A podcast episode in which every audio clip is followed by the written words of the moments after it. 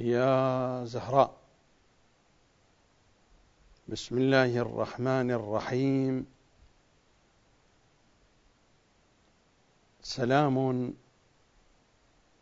على إمامنا الثامن وولينا الضامن. شمس الشموس وأنيس النفوس. سلطان عالم الملكوت أبي الحسن الرضا وعلى أمه السيدة الطاهرة نجمة الراضية المرضية. ورحمة الله وبركاته. الحلقة الثانية بعد العاشرة من برنامجنا الثائر الحسيني الوفي المختار الثقفي. سلام عليكم جميعا. إذا كان لنا قصة في الحياة قصتنا الحسين. لسبب بسيط وواضح جدا على الأقل عندنا. الحسين الحقيقة الوحيدة في حياتنا. والباقي كله سراب. حاء سين ياء نون متن المتون. وكلنا نحن وما حولنا وما عندنا وعند غيرنا من حق أو باطل في حواشي الحواشي. يا حسين. يا حسين.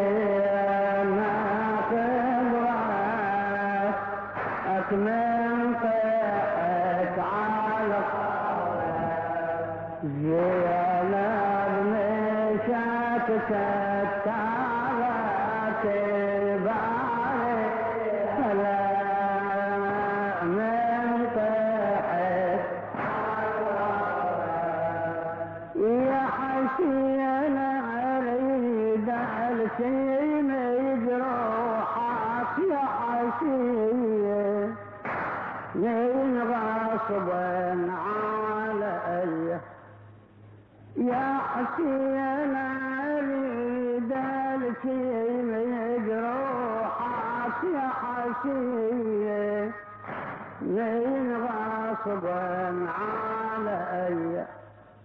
بعاتبي وعراوي كبدتني بمعاي العين.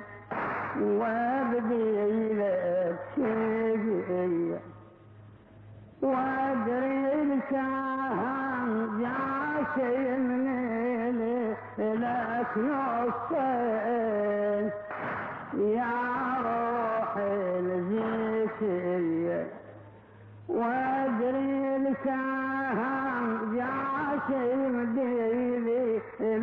نصين يا روحي الزيتيه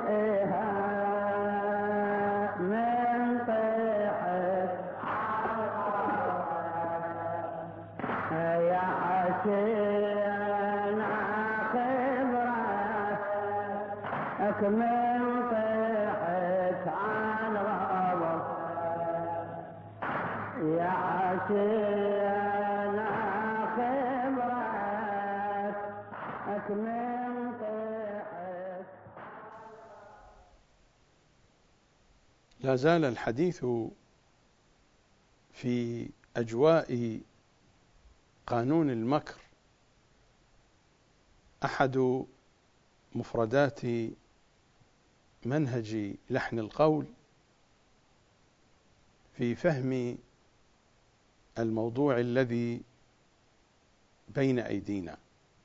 ثورة المختار وشخصية المختار الثقفي رضوان الله تعالى عليه. ومر الحديث عن تعريف مجمل لقانون المكر وكان الحديث في أغلبه في الحلقة الماضية في المكر الإبليسي. للحديث تتمه أحاول أن ألملم أطرافها في هذه الحلقة لأن المطالب متشعبة. والحديث عن أهل بيت العصمة وفير في هذا الموضوع. من أساليب إبليس ومن أوضح الأساليب الإبليسية في مواجهة أولياء الله في مواجهة الحق.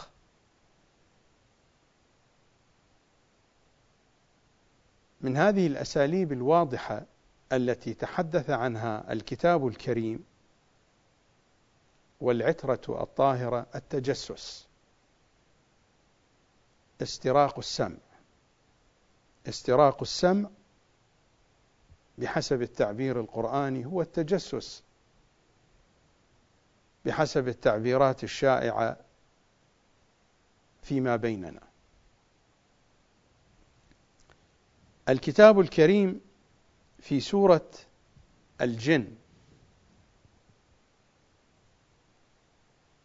الآية الأولى بعد البسملة. قل أوحي إلي أنه استمع نفر من الجن. فقالوا إنا سمعنا قرآنا عجبا.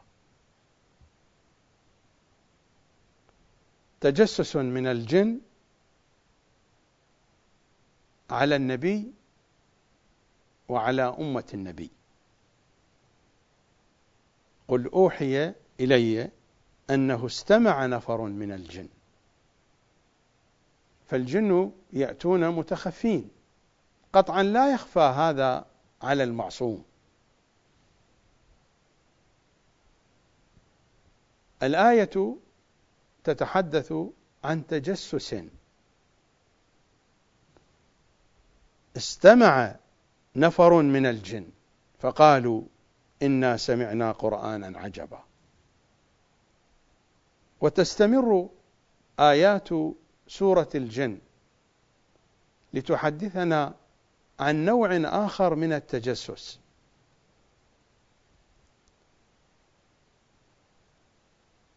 وأن لمسنا السماء يتجسسون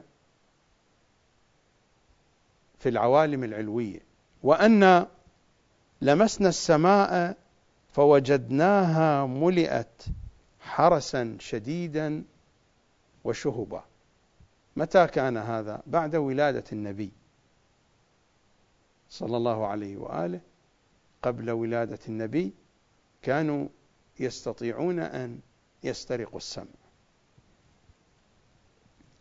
والمطالب فصلت في الأحاديث لا أستطيع أن أقف عند كل صغيرة وكبيرة. وأنا لمسنا السماء فوجدناها ملئت حرسا شديدا وشهبا. وأنا كنا نقعد منها قبل ولادة النبي. مقاعد للسمع يتجسسون. قل أوحي إلي أنه استمع نفر من الجن على الأرض. فقالوا إنا سمعنا قرآنا عجبا. وأنا كنا نقعد منها. في العوالم العلوية مقاعد للسمع. فمن يستمع الآن الآن بعد ولادة النبي يجد له شهابا رصدا. أما قبل ولادة النبي كانوا يستمعون. قطعا لا يستطيعون الاطلاع على كل صغيرة وكبيرة. وقطعا هناك مواضع لها حصانة. الملائكة الكبار عندهم حصانة. حصانتهم مكتسبة من محمد وآل محمد. الملائكة العمالة والملائكة النقالة العمالة التي تقوم بالأعمال والنقالة التي تنقل الأوامر. كانوا يتجسسون على هذه الأصناف من الملائكة فيستمعون لما يدور فيما بين الملائكة من نقل الأوامر والتوجيهات. فكانوا يسترقون السمع إلى بعض هذه المعلومات فينزلون إلى الأرض ويضيفون إليها تفاصيل أخرى ويوحون بها إلى أوليائهم من الجن والإنس. وأنا كنا نقعد منها مقاعد للسمع فمن يستمع الآن يجد له شهابا رصدا. في الآية السادسة وأنه كان رجال من الإنس يعوذون برجال من الجن فزادوهم رهقا. فزادوهم رهقا كما في أحاديث أهل البيت فزادوهم خسرانا. وأنه كان رجال من الإنس يعوذون برجال من الجن فزادوهم رهقا فزادوهم خسرانا. الآيات تتحدث عن تواصل بين عالم الجن وعالم الإنس. فهنا في هذه الآية يستمعون إلى القرآن أنه استمع نفر من الجن يتجسسون على المسلمين. ثم الآيات الأخرى التي تلوتها على مسامعكم قبل قليل تتحدث عن أنهم كانوا يقعدون مقاعد للسمع فيتجسسون على الملائكة. لكن بعد ولادة النبي حجبوا عن الملأ الأعلى لكنهم يستطيعون أن يتجسسوا على الملائكة العمالة والنقالة حين ينزلون إلى الأرض. العوالم العلوية حصنت لكن العوالم السفلية ما حصنت. يستطيعون أن يتجسسوا على الملائكة ومرت علينا الرواية يوم أمس الحرب التي تدور بين الملائكة والشياطين في العالم الأرضي. مرت علينا الرواية ومرت الأحاديث في الحلقة الماضية. من يريد أن ينتفع من هذا البرنامج عليه أن يتواصل مع كل الحلقات من أولها إلى آخرها لأن الموضوع متسلسل. وأنه كان رجال من الإنس يعوذون برجال من الجن فزادوهم رهقا. لن تتضح الصورة من خلال المعاينة اللغوية أو المتابعة اللغوية. لابد أن نذهب إليهم إلى حديثهم. ماذا يقولون صلوات الله عليهم؟ في تفسير القمي في تفسير علي بن إبراهيم عن زرارة قال سألت أبا جعفر إمامنا الباقر صلوات الله عليه عن قول الله وأنه كان رجال من الإنس يعوذون برجال من الجن فزادوهم رهقا. ماذا قال إمامنا الباقر؟ كان الجن ينزلون على قوم من الإنس. الجن ينزلون على قوم من الإنس يتواصلون معهم.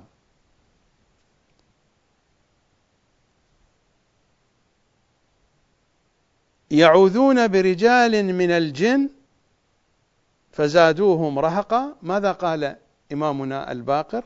قال كان الرجل ينطلق إلى الكاهن. الكاهن كان الجان يتواصلون معه الكهان.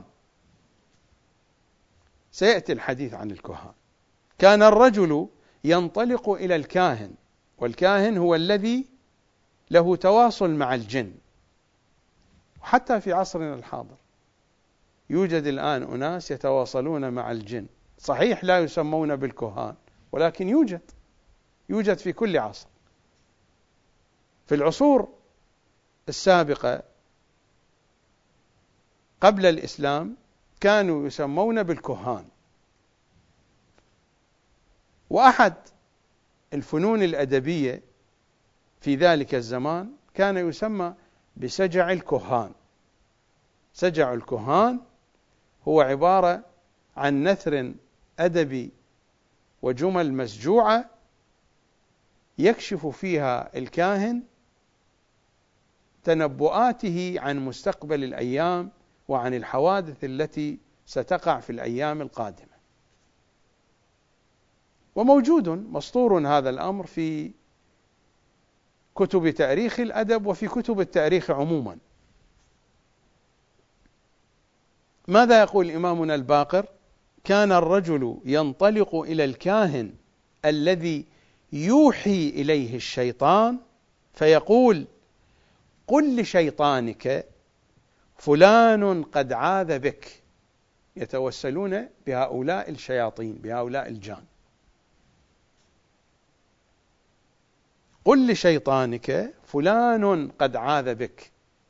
يعني الكاهن وسيلة يتوسلون بالكاهن لأجل أن يوصلوا الرسالة إلى الجان الذين يتصلون بالكاهن فيقولون بأننا نحتمي بكم احمونا نعوذ بكم.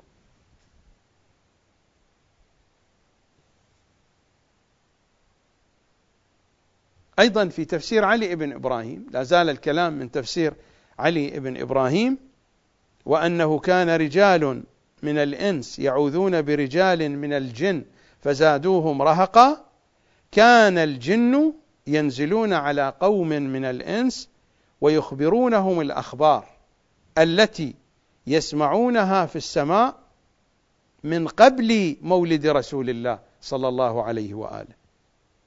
وكان الناس يكهنون بما خبروهم الجن فسموا كهان يكهنون أي أنهم يخبرون يخبرون عما هو خفي. قوله فزادوهم رهقا أي خسرانا. لو لم نرجع إلى تفسير علي ابن إبراهيم لما اتضحت الصورة. لو أردنا أن نرجع إلى ما كتبه المفسرون من المخالفين أو من علماء الشيعة الذين نهجوا نفس المنهج التفسيري المخالف لأهل البيت لا تتضح الصورة. لكن حين نعود إلى كلمات أهل البيت صلوات الله وسلامه عليهم أجمعين الصورة تكون واضحة وتتجلى معاني الآيات.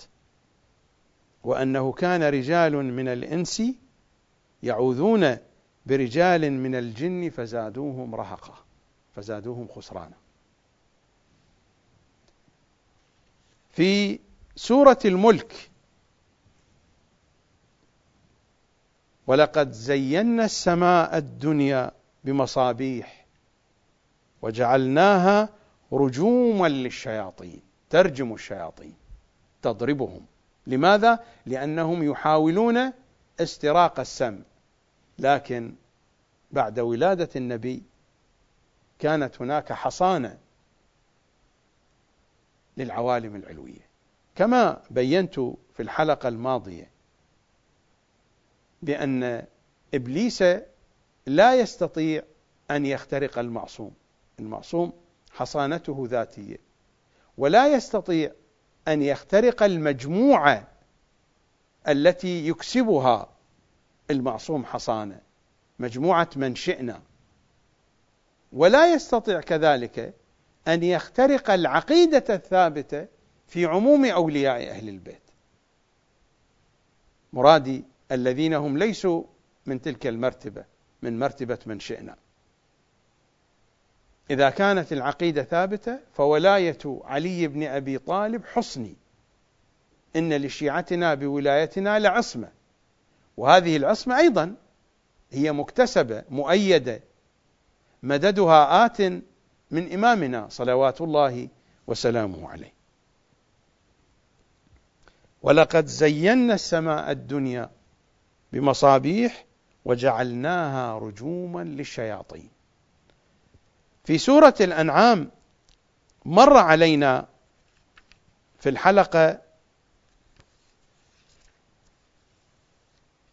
الماضية ما جاء في الآية الثانية بعد العاشرة بعد المئة.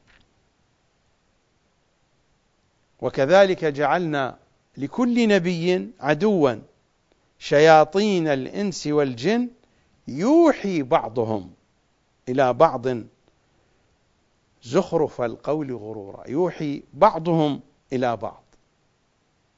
في بعض الأحيان هناك من الإنس من شياطين الإنس ما هو أقوى في شيطنته فيوحي إلى شياطين الجن. وفي بعض الأحيان شياطين الجن يوحون إلى شياطين الإنس. شياطين الإنس والجن يوحي بعضهم إلى بعض. زخرف القول غرورا. وفي آية أخرى الآية الحادية والعشرون بعد المئة وإن الشياطين ليوحون إلى أوليائهم. ليجادلوكم. حالة التواصل بين الجن والإنس واضحة على طول الكتاب الكريم. في سورة الرحمن. يا معشر الجن والإنس. الخطاب للاثنين. يا معشر الجن والإنس. الخطاب في كل سورة للجن والإنس. هذه الآية تتكرر فبأي آلاء ربكما تكذبان؟ الخطاب لمن؟ للجن والإنس. صحيح هناك وجوه أخرى لكن الآن الحديث عن الجن والإنس. سنفرغ لكم أيها الثقلان. المراد من الثقلين هنا الإنس والجن. سنفرغ لكم أيها الثقلان. فبأي آلاء ربكما تكذبان؟ من هم الثقلان؟ يا معشر الجن والإنس. إن استطعتم أن تنفذوا من أقطار السماوات والأرض. فانفذوا. لا تنفذون إلا بسلطان. يعني بإمكان الجن والإنس إذا توفرت لهم الأسباب أن ينفذوا لكن إلى حد معين. إلى مكان معين. لو تجاوزوا هذا المكان فإنهم سيضربون حينئذ. يا معشر الجن والإنس إن استطعتم أن تنفذوا من أقطار السماوات والأرض فانفذوا. لا تنفذون إلا بسلطان فبأي آلاء ربكما تكذبان؟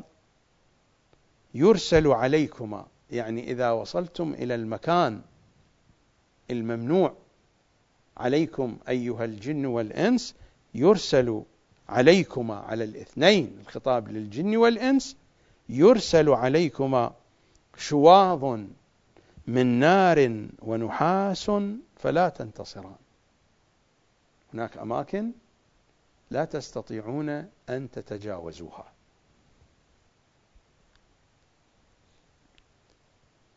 في هذه الحياة صفحات خفية. أكثر الناس هم يتعاملون مع هذه الصفحة الظاهرة من الحياة ولكن هناك صفحات خفية في هذه الحياة في الحياة الدنيوية. صفحات عديدة لا صفحة واحدة. في سورة الروم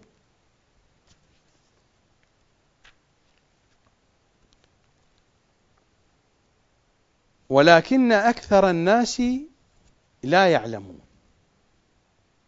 يعلمون فقط هذه المعاني السطحية الظاهرة ولكن أكثر الناس لا يعلمون. يعلمون ظاهرا من الحياة الدنيا فقط الوجه الظاهر. وهم عن الآخرة الآخرة هنا في الدنيا ليست الآخرة التي هي القيامة والجنة والنار. لأن الآية قالت يعلمون ظاهرا من الحياة الدنيا. إذا هناك شيء في الحياة الدنيا وراء هذا الظاهر. ذلك الشيء الذي وراء هذا الظاهر هو الذي عبر عنه بالآخرة. هناك حياة آخرة. هناك أشياء خفية في هذه الحياة. ليس للجميع القدرة على التواصل معها. لذلك قانون الرجعة قانون الرجعة وهو قانون في غاية الدقة. قانون الرجعة ماذا يقول؟ من الذين سوف يرجعون؟ من محض الحق من محض الإيمان محضا. من محض الباطل من محض الكفر محضا. الراجعون من محضوا الإيمان ومن محضوا الكفر. لأن الماحضون للإيمان يتواصلون مع الوجه الخفي لهذه الحياة والماحضون للكفر أيضا يتواصلون. في رواياتنا إن فلانا وفلان كانوا يعلمون ليلة القدر. الروايات تقول هكذا. فكما أن الملائكة تتنزل على ولي الأمر الرباني ولي الأمر الشيطاني تتنزل عليه الشياطين. الروايات هكذا تقول لست أنا. ولي الأمر الشيطاني أيضا تتنزل عليه الملائكة تتنزل عليه الشياطين. الملائكة تتنزل على ولي الأمر الرباني ولكن ولي الأمر الشيطاني تتنزل عليه الشياطين. فيميز ليلة القدر من كثرة الشياطين التي تنزل عليه. فكما أن الملائكة تنزل على ولي الأمر لتأخذ منه الأوامر في كل شيء. أيضا هؤلاء ينزلون على ولي الأمر الشيطاني هم يأمرونه. ويكشفون له ما يريدون وما يريد إبليس الكبير. كما قلت هناك خفايا في هذه الحياة ولكن أكثر الناس لا يعلمون يعلمون ظاهرا من الحياة الدنيا وهم عن الآخرة هم غافلون. الجانب الخفي بعيد. عن أذهانهم.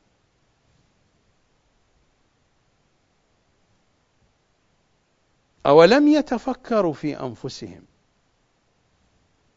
ما خلق الله السماوات والأرض. السماوات عنوان للعوالم العلوية والأرض عنوان للعوالم السفلية. وما بينهما؟ ما بينهما هنا تكون الصفحات الخفية. وما بينهما هنا حركة الجن وحركة الشياطين وحركة الملائكة في مواجهة الشياطين وحركة مخلوقات كثيرة وما بينهما. أولم يتفكروا في أنفسهم ما خلق الله السماوات والأرض وما بينهما إلا بالحق وأجل مسمى؟ إلى آخر الآيات الكريمة. القرآن واضح يتحدث عن صفحات خفية في هذه الحياة. الناس أكثرهم تعجبهم السطحية تعجبهم السذاجة. وإبليس يريد من الناس ذلك. لذلك تجد المخالفين لأهل البيت دينهم سطحي إلى أبعد الحدود. حتى الصوفية الذين يتصورون بأنهم على عمق من الفهم ربما يتلمسون شيئا من العمق ولكن يذهبون به إلى سطحية بعيدة جدا. فتختلط الأمور عليهم. الناس تميل إلى السطحية وإلى التسطيح. وهذه المشكلة واضحة أيضا في ثقافتنا الشيعية لأنها أخذت من المخالفين تمسكت بسطحية المخالفين. بينما ثقافتنا في أحاديث أهل البيت وفي تفسير القرآن وفي زياراتهم أن الإيمان إيمان بظاهر وباطن. إني مؤمن بظاهركم وباطنكم بسركم وعلانيتكم بأولكم وآخركم بشاهدكم وغائبكم بإيابكم ورجعتكم. كل هذه العبارات تشير إلى ظاهر وباطن. تشير إلى ما هو جلي وإلى ما هو خفي. هذه المضامين تتكرر في الزيارة الجامعة الكبيرة وفي سائر الزيارات الشريفة الأخرى التي نزور بها المعصومين صلوات الله وسلامه عليهم أجمعين. أحاديثهم تقول بأن للقرآن ظهر ولهذا الظهر باطن ولهذا البطن باطن وبطون لا تنتهي. هم يقولون إن قوما آمنوا بالظاهر وكفروا بالباطن فما كانوا على شيء. وإن قوما آمنوا بالباطن وكفروا بالظاهر ما كانوا على شيء. وإنما الإيمان إيمان بظاهر وباطن. منطق متوازن. وهل تجد منطقا متوازنا كمنطق آل محمد؟ هذا هو حديث آل محمد. هذا هو فكر آل محمد من عمق حديثهم الشريف. هذا هو حديثهم الذي قالوا عنه بأنه يحيي القلوب. يحيي القلوب بأي شيء؟ يحيي القلوب بالحقيقة الواضحة بالمعرفة البينة. يحيي القلوب بالهدى بالوضوح بالبيان بكشف الحقائق. بالإشارة إلى الجهات التي لا يستطيع أحد أن يشير إليها أو أن يصل إليها. وأنتم تلاحظون من خلال عرضي لآيات الكتاب وكلماتهم الشريفة كيف أن كلماتهم توضح حقائق لا يستطيع الذهن العادي أن يلتفت إليها أو أن يكون ملما بها. ودونكم كتب التفسير التي كتبها المخالفون أو كتبها مراجعنا وعلماؤنا المفسرون الذين نهجوا وهم في الأعم الأغلب إن لم يكن الجميع نهجوا منهج المخالفين في التفسير. فأكثر ما كتب في كتب تفاسيرنا وفقا لمنهج أعداء أهل بيت العصمة صلوات الله وسلامه عليهم أجمعين. وهذا هو الذي تقرؤونه في الكتب وتسمعونه من الفضائيات ومن المنابر الحسينية في الأعم الأغلب. والذين يرددونه يجهلون الحقيقة هم يرددونه لا بنية سيئة هم يجهلون الحقيقة. لأنهم يأخذون عن مصادر التفسير الشيعية التي كتبها مراجعنا وعلماؤنا وفقهاؤنا ومفسرون الكبار. فحينما يأتي معدو البرامج أو الخطباء أو المتحدثون على المنابر وما هم بعارفين لحقائق الأمور فيسلمون للذي كتبه علماؤنا ومراجعنا ومفسرون على أنه من أهل البيت وما هو من أهل البيت. الحقيقة غير ذلك. نذهب إلى فاصل ملا عمار الكناني والسيدة رقية صلوات الله عليها.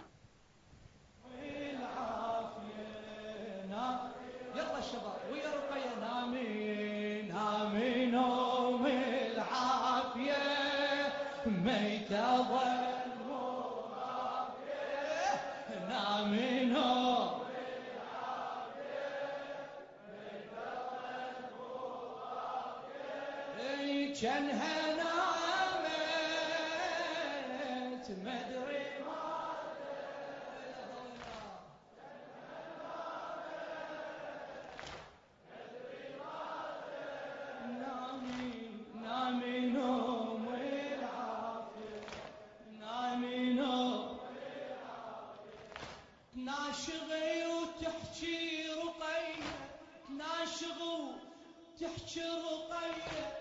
وقويت فرزا حكيها وخلت الراس بحضنها وسولفت عالصار بيها ناشغي وتحكي رقية وقويت فرزا حكيها خلتي الراس بحضنها وسولفت عصار بيها. تقول أبويا دللتها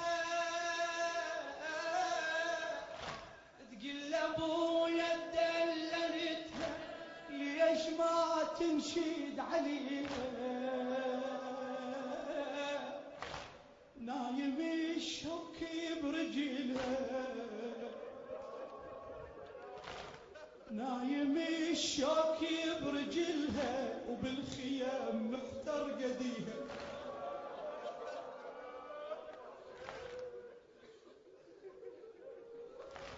نايم الشوك برجلها وبالخيام محتار قديله تقل رجعت حافية.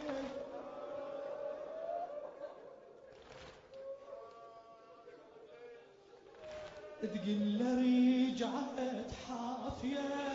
بيت أظن مو غافية. ميت أظن مو غافية. كانها نامت كانها نامت ما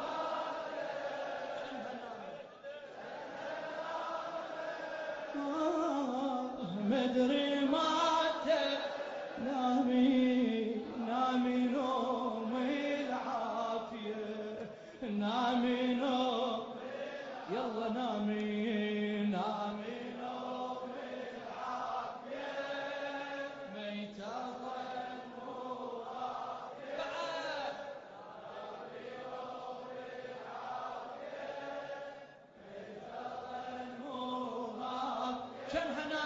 جنها نامت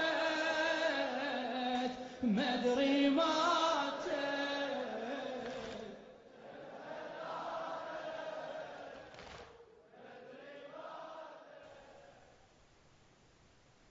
في كتاب الاحتجاج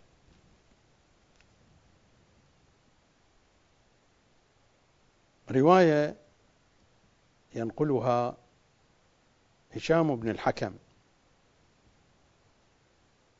فيما سأل الزنديق أبا عبد الله يعني الإمام الصادق صلوات الله عليه الزنديق الذي لا يعتقد بالدين بالديانة.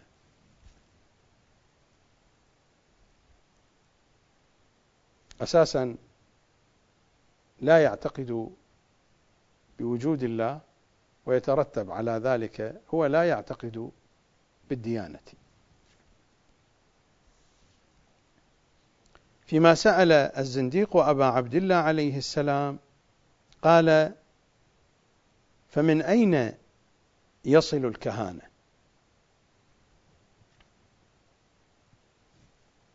ومن أين يخبر الناس بما يحدث؟ يعني الكاهن من أين تصل إليه الكهانة؟ كهانة مصطلح عنوان للإخبارات المستقبلية. أو حتى للمسائل الواقعة الآن ولكن هي خفية. مثلا الإخبار عن السارق الذي سرق هو هذا أيضا جزء من الكهانة. كانوا يرجعون إلى الكهان أن يكشفوا لهم عن أشياء وقعت حدثت في زمن ماض أو في زمن حاضر أو فيما يأتي. الكهانة هي هذه. لكن في الأعم الأغلب يستعمل هذا المصطلح الكهانة عن الإخبارات المستقبلية. فمن أين يصل الكهانة؟ يعني من أين تأتي الكهانة إلى الكاهن؟ ومن أين يخبر الناس بما يحدث؟ الإمام قال إن الكهانة كانت في الجاهلية. في كل حين فترة من الرسل. فترة يعني انقطاع. كان الكاهن بمنزلة الحاكم يحتكمون إليه فيما يشتبه عليهم من الأمور بينهم. فيخبرهم بأشياء تحدث وذلك في وجوه شتى. من فراسة العين. فراسة العين هي أيضا قابلية موجودة عند الإنسان وذكاء القلب ووسوسة النفس وفطنة الروح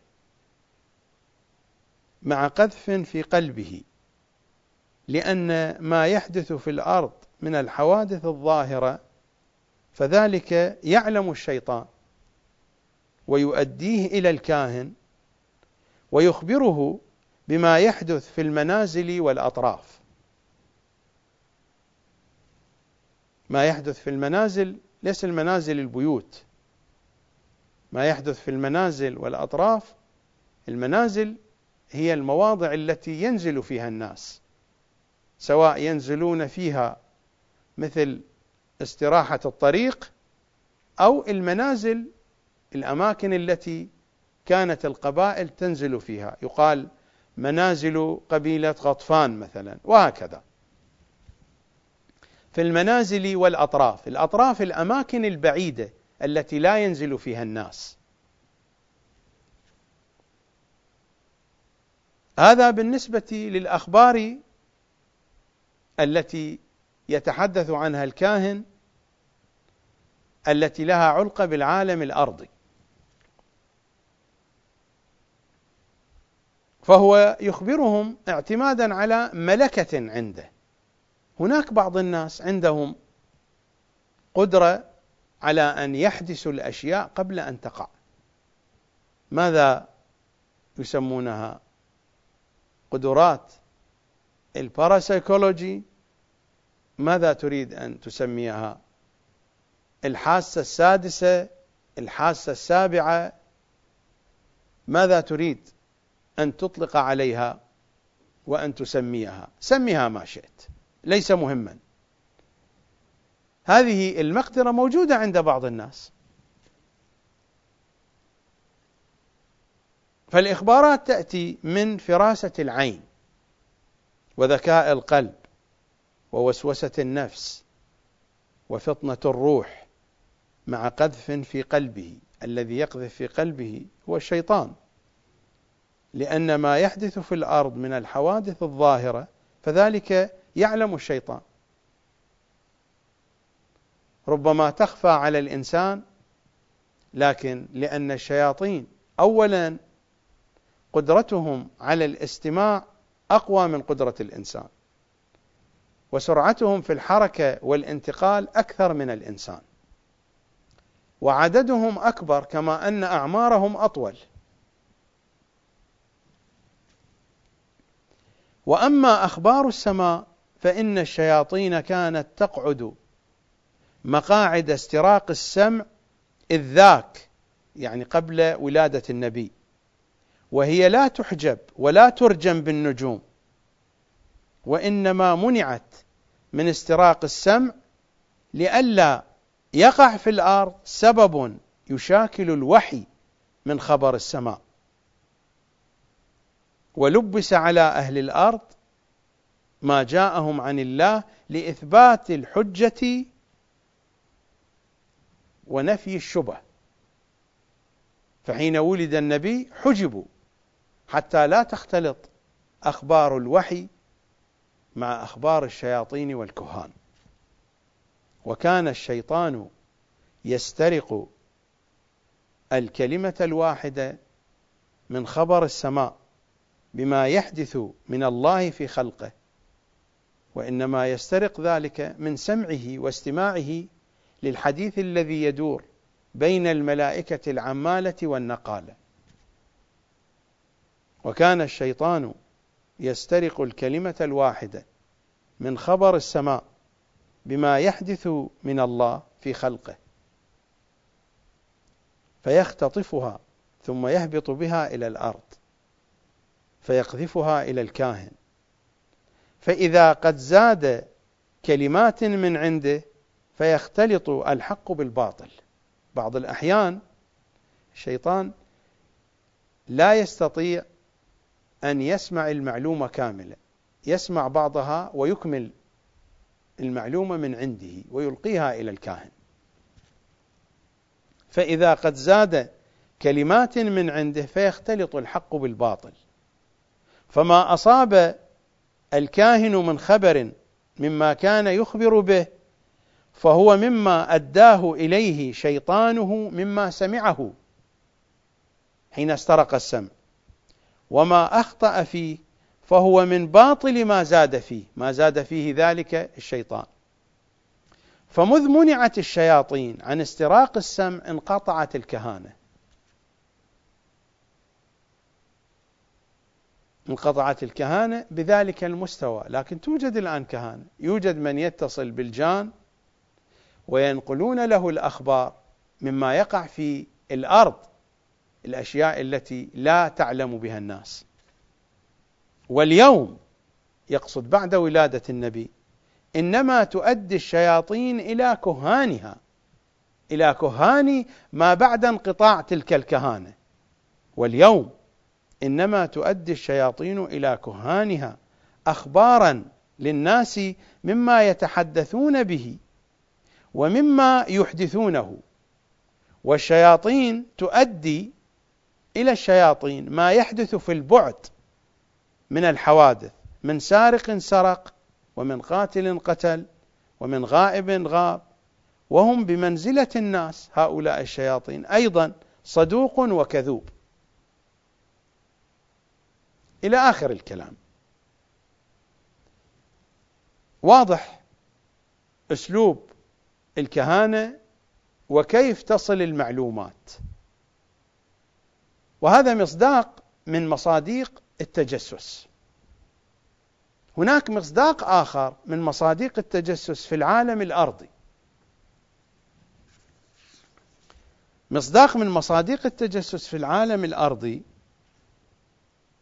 الرواية أقرأها من كتاب البحار ينقلها عن تفسير فرات ابن إبراهيم. بإسناده عن قبيصة. قبيصة ابن يزيد الجعفي. قبيصة يقول دخلت على الصادق عليه السلام. وعنده جماعة. فسلمت وجلست وقلت يا ابن رسول الله أين كنتم قبل أن يخلق الله سماء مبنية وأرضا مدحية أو ظلمة أو نورا؟ قال يا قبيصة لم سألتني عن هذا الحديث في مثل هذا الوقت؟ لابد أن تعرف متى تسأل. أما علمت أن حبنا قد اكتتم نحن في زمن كتمان فإذا أردت أن تسأل هذا السؤال فلا بد أن تسأل في وقت مناسب ليس في مجلس عام. لأنه قال دخلت على الصادق وعنده جماعة فسلمت وجلست. لما سألتني عن هذا الحديث في مثل هذا الوقت لم يكن الكلام مناسبا أن يطرح في مثل هذا المجلس العام. أما علمت أن حبنا قد اكتتم وبغضنا قد فشى انتشر. وإن لنا أعداء من الجن يخرجون حديثنا إلى أعدائنا من الإنس. وإن الحيطان لها آذان كآذان الناس. الإمام يريد أن يقول بأن الجان يمكن أن يتخفوا في الجدران. وإن الحيطان لها آذان كآذان الناس فلربما يتجسسون على مجالسكم. هم قطعا لا يستطيعون أن يخترقوا المعصوم ولكنهم يخترقون أشياع المعصوم. وإلا المعصوم حصانته ذاتية لا يستطيعون أن يتجسسوا عليه إنما يتجسسون على أشياعه. الكلام واضح. أما علمت أن حبنا قد اكتتم. يعني العلاج في مواجهة هذا النشاط الإبليسي هو الكتمان وسنأتي على ذكره. أما علمت أن حبنا قد اكتتم وبغضنا قد فشى وإن لنا أعداء من الجن يخرجون حديثنا إلى أعدائنا من الإنس. وإن الحيطان لها آذان كآذان الناس. قطعا هذا الكلام في مقطع زماني وليس في كل المقاطع وإلا فأحاديثهم الآن موجودة في الكتب وعلى الإنترنت موجودة.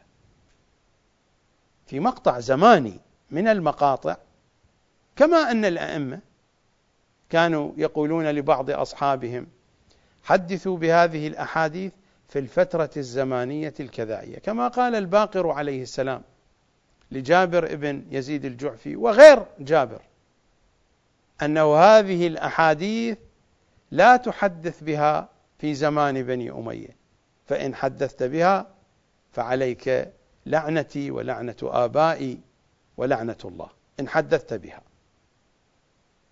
ولكن بعد زمان بني أمية إن أدركت ذلك فحدث بها. وهناك أحاديث أمره أن يحدث بها في زمان بني أمية والروايات كثيرة وفيرة في هذا المطلب. الكلام ليس عن هذا الموضوع إنما عن أساليب التجسس الإبليسية.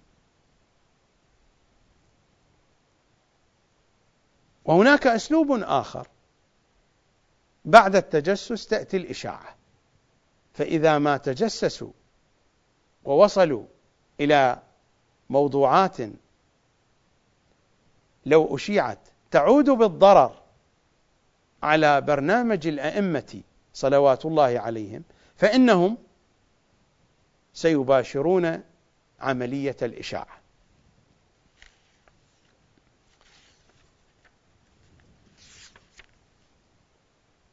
رواية ينقلها المحدث الطبري الشيعي في الدلائل وفي البصائر أيضا. عن أبي حمزة الثمالي. قال كنت مع أبي عبد الله عليه السلام فيما بين مكة والمدينة. إذا التفت عن يساره فإذا كلب أسود. فقال الإمام لهذا الكلب الأسود ما لك قبحك الله؟ ما أشد مسارعتك؟ بسرعة تحركت. ما لك قبحك الله. ما أشد مسارعتك. فإذا هو شبيه بالطائر. تحول إلى طائر. فقلت ما هو؟ جعلت فداك. فقال هذا عثم. اسمه عثم. قال هذا عثم. بريد الجن. يعني الذي ينقل الأخبار. مات هشام. هشام بن عبد الملك. مات هشام الساعة. فهو يطير ينعاه في كل بلدة. يريد أن يوصل الخبر. لماذا؟ كي يفسد عمل الأئمة صلوات الله عليهم. الأئمة يعلمون بموت هشام. فعندهم أمور سيأمرون أصحابهم بالتحرك باتجاهها. قبل أن ينتشر خبر موت هشام. ولكن الجان هنا يريدون أن يخربوا ما يقوم به شيعة أهل البيت يحاولون أن يفسدوا المخططات. الآن في حياتنا تنتشر أخبار لو أردت أن تبحث عن مصادرها فإنك لن تستطيع أن تصل إلى مصدرها. كثير من الشائعات تشيع. إذا أردت أن تبحث عن مصدرها لن تجد لها مصدرا. هي من هذا النوع. قد يسخر البعض من كلامي. فيقول ما هذا بحقيقة؟ أقول الحياة ملأى بالحقائق الخفية التي لا يلتفت إليها الناس. آتيكم بقضية محسوسة على سبيل المثال. قضية موجودة ولكن لا يلتفت إليها الناس. كم هو عدد الحيوانات الموجودة في البحار؟ مليارات هذه الحيوانات. هذه الحيوانات إذا ماتت أين تذهب؟ أين تذهب إذا ماتت؟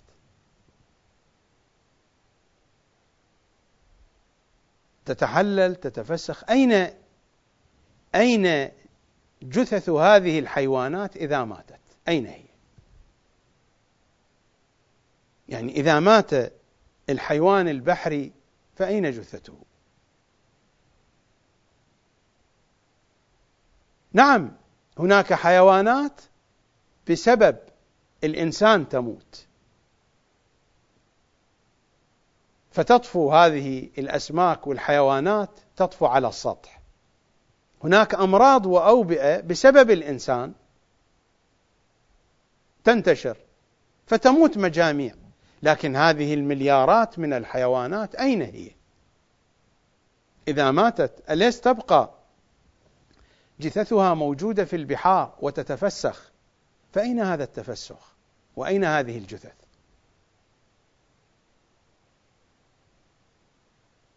كم من الذين غاصوا وصوروا كم من الأفلام صورت لماذا لم تصور لنا الأفلام والكاميرات جثثا لحيوانات بحرية ميتة دعك من البحر يا من في البحر عجائبه في دعاء الجوشن الكبير يا من في البحر عجائبه. دعك من البحر ومن عجائب البحر. وإنما ذكرت البحر لأن أكثر الكرة الأرضية بحر. تعال معي إلى الطيور. مليارات من الطيور موجودة. إذا ماتت أين تذهب أجسادها؟ نحن نرى الطيور التي يصطادها الإنسان. الطيور التي تصطدم بالأسلاك الكهربائية ذات الضغط العالي يمكن أن تبقى أجسادها على الأرض. وباء من الأوبئة ينتشر فتموت أعداد كثيرة من الطيور. لكن كم يشكل هذا من عدد الطيور في الكرة الأرضية؟ المليارات المتبقية أين هي؟ حتى لو لم تكن مليارات ملايين. عشرات الملايين من الطيور أين هي إذا ماتت؟ دعك من الطيور. الحيوانات البرية أين هي إذا ماتت؟ نحن نرى حيوانات إذا ضربتها السيارات في الطرق أو القطارات أو اصطادها الإنسان. أو إذا جاء وباء من الأوبئة فقتل مجموعة من الحيوانات. أو إذا احترقت غابة من الغابات تحترق بعض الحيوانات في الغابات. لكن الأعداد الهائلة من الحيوانات إذا ماتت أين تذهب؟ سؤال هذا بحاجة إلى جواب. والكاميرات منصوبة في كثير من الغابات لأجل الدراسة لأجل التصوير. الناس تذهب إلى الغابات. المفروض إذا ذهبنا إلى الغابات سنجد آلاف من جثث الحيوانات المتفسخة. لماذا لا نرى في الصحراء جثثا لحيوانات ميتة متفسخة إلا الحيوانات التي تعرضت لحادث؟ أو إذا نزل وباء كبير في منطقة من المناطق. لكن الأعم الأغلب من هذه الحيوانات أين هي؟ هل يوجد جواب؟ لا يوجد جواب. الجواب عند آل محمد. الروايات تقول بأن هذه الحيوانات إذا اقترب موتها من دون حوادث من دون أسباب ظاهرة من دون أوبئة من دون إنسان من دون حيوان يقتل حيوان إنها تشعر باقتراب أجلها فهي تحفر لنفسها. هي تدفن نفسها بنفسها. وهذه القضية بحاجة إلى بحث علمي. قد يشكك البعض بهذه المعلومة من حقه. ولكن السؤال أين هي الحيوانات؟ إذا لم يكن هذا الجواب فأين جثث المليارات من الحيوانات؟ أين هي؟ لا يمتلك أحد جوابا. يبقى هذا الجواب هو الجواب وهو الجواب الصحيح. ولكن على الذي يرفض هذا الجواب أن يأتينا بجواب مقنع. وهناك وهناك من الحقائق الخفية ليس البرنامج لذكر الحقائق الخفية. أحاديث أهل البيت تحدثت عن كثير من الأمور الموجودة في الحياة تخفى على الإنسان. فهذه الحقائق من الحقائق التي تخفى على الإنسان. مر علينا في سورة الروم. يعلمون ظاهرا من الحياة الدنيا. وهم عن الآخرة هم غافلون. مرت علينا الآيات صريحة وواضحة. في سورة الروم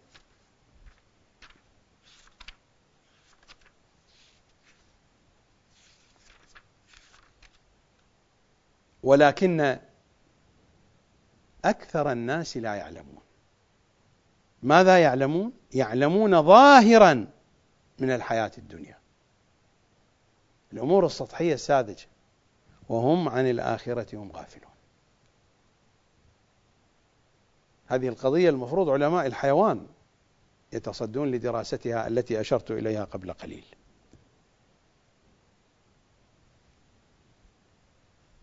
في تفسير العياشي. نحن نطوف حول حديث أهل البيت. لن أخرجكم من هذه الدارة. دارتنا الكتاب والعترة.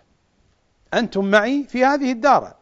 أنا لن أخرج من هذه الدار دارتي دائما الكتاب والعترة. لن أورطكم في أن أذهب بكم إلى تلكم العيون القذرة العيون الكدرة التي لا أدري لماذا علماؤنا ومراجعنا يأخذون منها. الرواية عن بكر بن محمد الأزدي عن عمه عبد السلام عن إمامنا الصادق. قال يا عبد السلام احذر الناس ونفسك. يعني في بعض الحالات حتى مع نفسك لا تتمتم لا تتحدث. احذر الناس لا تحدث الناس وحتى مع نفسك في بعض الأحيان لأنك لا تملك حصانة. يا عبد السلام احذر الناس ونفسك. فقلت بأبي أنت وأمي. أما الناس فقد أقدر على أن أحذرهم. بأبي أنت وأمي. أما الناس فقد أقدر على أن أحذرهم. فأما نفسي فكيف؟ قال إن الخبيث خبيث يعني الشيطان يسترق السمع. يجيئك فيسترق. ثم يخرج في صورة آدمي فيقول قال عبد السلام. فقلت بأبي أنت وأمي هذا ما لا حيلة له. قال هو ذلك أن الأمور تجري هكذا. قضية في غاية الدقة. قطعا هذا الخبيث الذي يسترق السمع لا يريد أن يسترق السمع عن طبخة تطبخ. عن أكلة تؤكل. هذا يسترق السمع عن أشياء لها صلة بولاية علي بعمل الأئمة ببرنامج الأئمة. ومن هنا كانت الغيبة سرية. ومن هنا تسمعونني دائما أقول بأن شؤون الغيبة المهدوية سرية لا يمكن أن تطرح حتى في الروايات. وما طرح في الروايات طرح بشكل مجمل. الذي يفهم القوانين وفقا لمنهج لحن القول سيفهم المقاصد والحقائق في معارف الكتاب والعترة.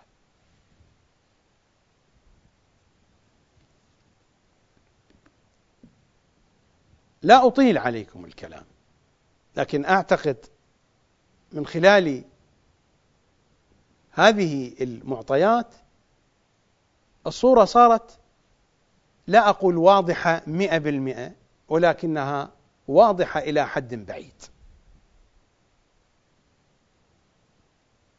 فالتجسس من جهة والإشاعة من جهة أخرى وبأساليب خفية. إذا ماذا يريد منا أئمتنا أن نواجه هذا الأمر. الحديث في تنفيذ مأموريات الأئمة. الحديث في عمل مخططات الأئمة. في التمهيد لصاحب الأمر. برامج الأئمة التي يطلب من شيعتهم أن ينفذوها على أرض الواقع. للتمهيد للمشروع المهدوي الكبير. فنحن بحاجة في مواجهة هذا الأمر إلى الكتمان والحصانة. وهذا هو مرادي من قانون المكر. إبليس يمكر ونحن نمكر أيضا. أئمتنا يعلموننا خير المكر. هم يمكرون.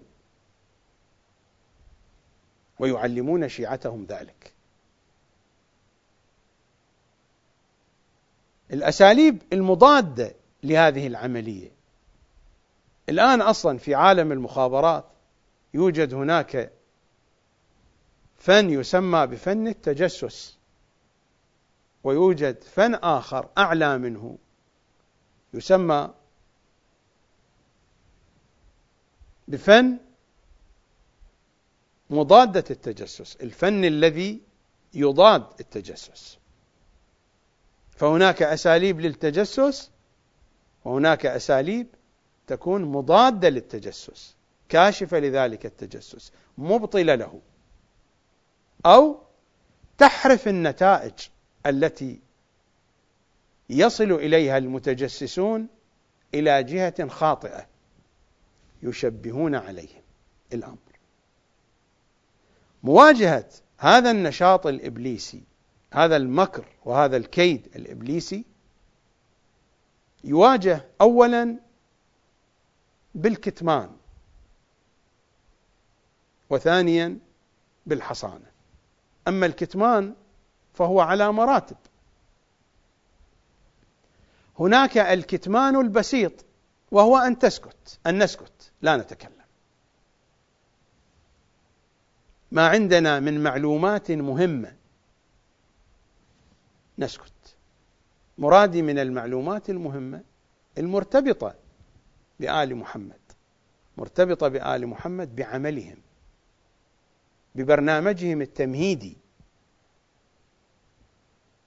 للمشروع المهدوي. في زمان كل الأئمة وحتى في هذا الزمان لو قيض لإنسان أن يعرف شيئا من هذه المعلومات. لو كان نفترض أن إنسان فيجري عليه هذا الأمر.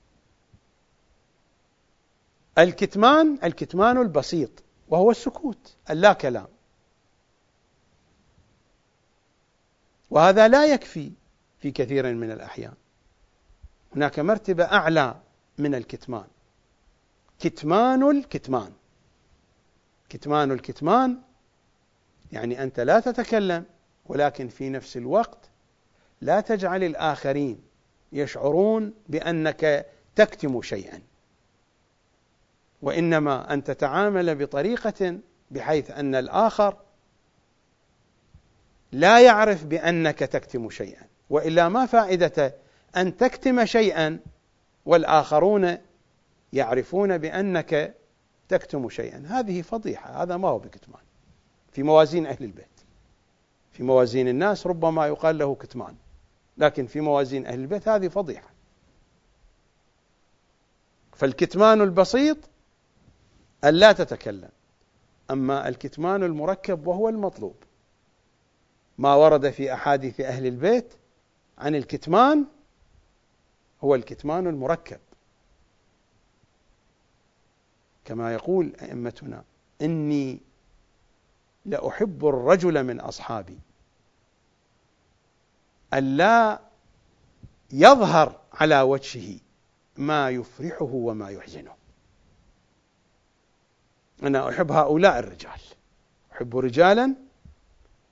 وهذا الكلام هنا ليس المراد معنى الفرح والحزن وإنما هذا مثال. مراد الإمام أنه يحب رجالا. يعيشون هذه الحالة دائما. حالة كتمان الكتمان. أنهم يكتمون والآخرون لا يعلمون بأن هذا الشخص يكتم من الحقائق الكثير. أما إذا كانوا يعلمون بأنه يكتم فما هو بكتمان حقيقي؟ فهناك كتمان بسيط يحتاجه الإنسان أيضا أن يسكت أن لا يتكلم. وهناك كتمان مركب كتمان للكتمان. تكتم الأمور ولا تتكلم ثم تكتم هذا الكتمان. فلا تجعل الآخرين يعرفون بأنك تعرف من الحقائق ما تكتمه.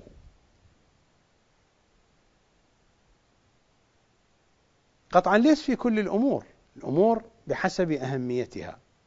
هناك من الأمور ما يكفي لها الكتمان البسيط السكوت. وهناك من الأمور ما تحتاج بشكل ضروري إلى كتمان الكتمان. وهناك مرحلة ثالثة وهو الكتمان الكيدي كيد في الكتمان الكيد.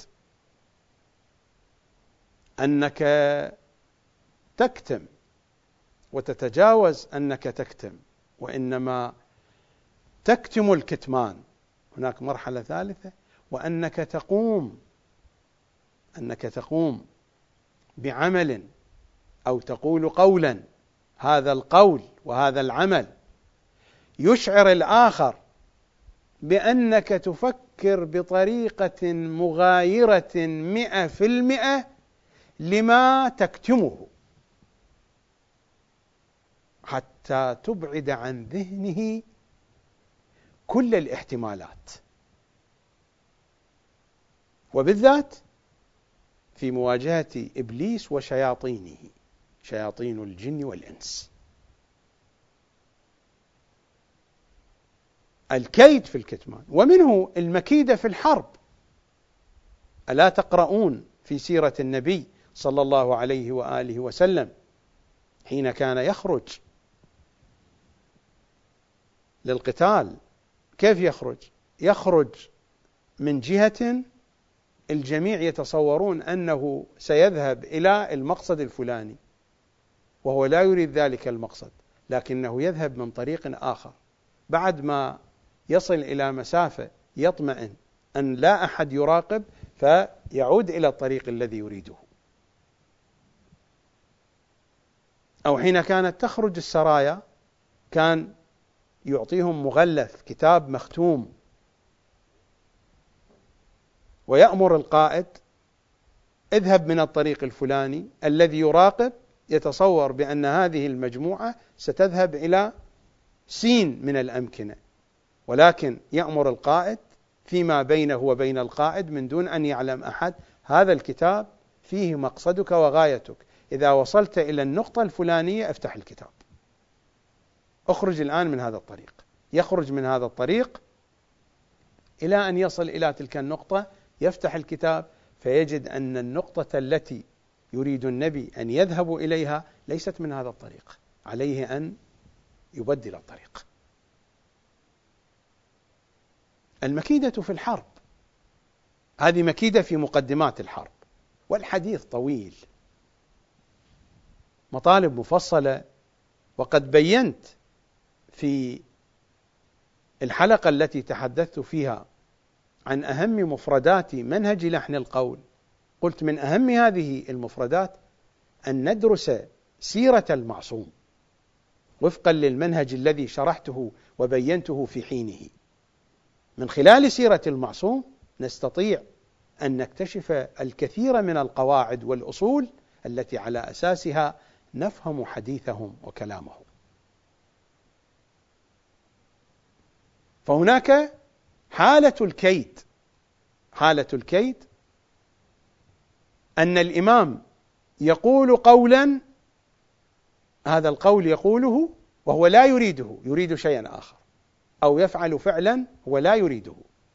هو يريد الآخر أن يفهم منه هذا الشيء. يقول قولا كما لعن زرارة يريد أن يفهم الآخرين بأن زرارة لا صلة له بالإمام الصادق. لكن الإمام كان يقول الجنة تشتاق إلى زرارة. لولا زرارة وفلان وفلان لظننت أن أحاديث أبي ضاعت. الدين ضاع لولا هؤلاء. أحد هؤلاء زرارة. لكنه لعن زرارة بشكل علني بحيث أن الشيعة بشكل كامل جفلت من زرارة وأعرضت عن زرارة. فكان لعنه هو مصداق من مصاديق الكيد. سنتحدث عن هذا الموضوع فيما يأتي. لذلك ما ورد من ذم للمختار في جانب مدحه هو يقع تحت هذا العنوان في هذا السياق وسنأتي إلى هذا المطلب. نأتي. لتتضح الصورة شيئا فشيئا كي نتفهم قانون المكر. في مواجهة المكر الشيطاني نحن بحاجة إلى كتمان وإلى كتمان الكتمان وإلى الكيد الكيد في الكتمان.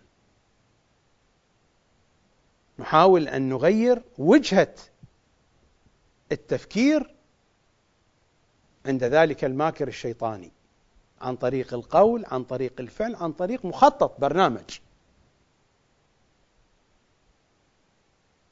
وهذا هو قمة الكتمان. هذا في جهة الكتمان. الجهة الثانية الحصانة بالنسبة للشيعة. بالنسبة للشيعة إذا أرادوا أن ينجوا من هذا النشاط الشيطاني من المكر الشيطاني فعليهم أن يحصلوا الحصانة. مع الكتمان الحصانة. ما المراد من الحصانة؟ وبشكل دقيق وواضح الحصانة المراد منها إن لشيعتنا بولايتنا لعصمه ومن اعتصم بكم فقد اعتصم بالله عز وجل. الاعتصام بهم هو الذي يعطينا الحصانة. أنا لا أتحدث هنا عن الحصانة العقائدية. الحصانة العقائدية التي أشير إليها كلمة لا إله إلا الله حصني التي جوهرها ومعناها ولاية علي بن أبي طالب حصني فمن دخل حصني أمن من عذابي. هذه حصانة في الجانب العقائدي. أنا أتحدث هنا حصانة في الجانب العملي. في الجانب العملي لأنصار أئمتنا لأنصار إمام زماننا لا بد من الحصانة. الحصانة لا تتحقق إلا بالإعتصام بالإمام المعصوم. الإعتصام بالإمام المعصوم الإعتصام الحقيقي. ليس لقلقه لسانية. كما ألقلق أنا ويلقلق غيري. هذه لقلقة لسانية. أنا شغل الكلام شغل الحديث. نحن الذين نتحدث شغلنا الحديث. هذه مهنة. لا يعني حين نتحدث عن الاعتصام نحن معتصمون بهم. هذا كلام شغل. مهنتي الحديث. كما مهنة غيري النجارة ومهنة غيري الطبابة مهنتي وشغلي الحديث. حين أتحدث عن الاعتصام المذكور في رواياتهم في زياراتهم في أدعيتهم ليس هو اللقلقه اللسانيه الاعتصام الحقيقي. الاعتصام الحقيقي من أين يتأتى؟ الاعتصام الحقيقي يتأتى إذا إذا كانت عقيدتنا أنه لا يوجد شيء أهم وأولى وأفضل وأعظم. ولتسقط كل العبارات لا يوجد شيء إلا الإمام صلوات الله وسلامه عليه. ولا أقول نضع الإمام في سلم الأولويات. الشيعة أصلا ما يضعون الإمام في سلم الأولويات، أنا لا أقول أننا نضع الإمام في سلم الأولويات. ولا أقول أيضا أننا نضع الإمام في قائمة لوحده ونضع الأولويات الأخرى في قائمة. كل هذا خيانة وغدر أن لا توجد إلا قائمة واحدة للأولويات ولا يوجد فيها إلا شيء واحد هو الإمام وانتهينا. هذا هو الاعتصام. هل هذا موجود في حياتنا؟ هل الشيعة قادرون على ذلك؟ هل المتكلم قادر على ذلك؟ هل الذي يستمع إليه قادر على ذلك؟ هذا المعنى واضح في آيات الكتاب وفي أحاديثه. ولو كان الحديث عن الاعتصام بهم لبسطت القول ولجئتكم بعشرات وعشرات الآيات والأحاديث. لكن الآن الحديث عن موضوع آخر. لربما أتحدث عن هذا الموضوع في نيتي أن يكون لي برنامج أتحدث فيه عن لطائف وحقائق الزيارة الجامعة الكبيرة إذا سنحت الفرصة. في نيتي أن أقدم هذا البرنامج بين أيديكم. الحصانة هي هذه الاعتصام بالإمام صلوات الله وسلامه عليه. لكل شيعة في زمانهم. فبعد الكتمان تأتي الحصانة. وهو الاعتصام. الاستمساك بالعروة الوثقى نفس التعابير. الاستمساك بالعروة الوثقى. الاعتصام اللجوء إليهم. اللحوق بهم. الانقطاع إليهم. التوجه إليهم. سم ما شئت. النتيجة واحدة. كل هذه العبارات تشير إلى هذه الحقيقة. أن قلب الإنسان يكون بمثابة صفحة واحدة هي صفحة الأولويات في حياته. في هذه الصفحة لا توجد إلا أولوية واحدة هي الأولى وهي الأخيرة. هذه الأولوية عنوانها الإمام وهذا هو الدين. إن الدين وأصل الدين رجل. هذا الحديث ربما لا يعجب الكثيرين. أنا لا أتحدث مع الجميع. أنا أتحدث مع الذين ينتظرون إمامهم. أنا أتحدث باللغة العربية. المتكلمون باللغة العربية قليلون لو قيسوا إلى بقية اللغات. والشيعة من بينهم أقلية. الشيعة أقلية بالنسبة لبقية المتكلمين بالعربية. والشيعة الذين يدعون التدين أقلية بالنسبة لبقية الشيعة الذين ما هم على علاقة بالتدين. والشيعة الذين يدعون التدين الذين نجوا من أمراض الصنمية والحزبية وعبادة الأصنام البشرية هم قلة أيضا. وهؤلاء القلة فيهم قلة أيضا يحملون هما لإمامهم. وحتى هؤلاء القلة الذين يحملون هما لإمامهم.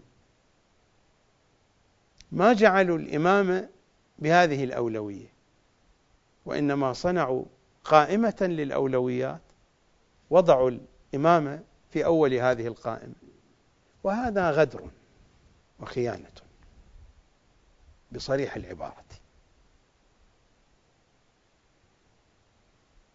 قضية معقدة جدا ولا أريد الحديث عنها. فقط أنا أتحدث في بيان معنى قانون المكر في مواجهة المكر الشيطاني نحن بحاجة إلى الكتمان وبحاجة إلى الحصانة.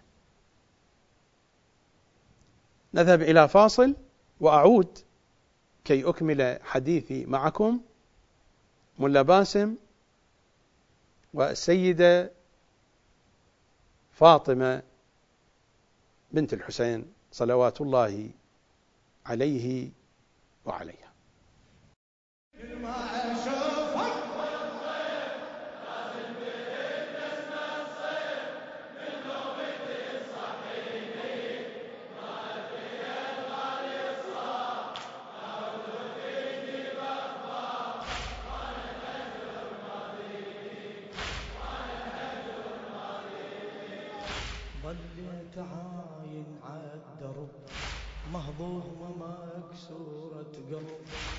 صوت بالحلم أسمعه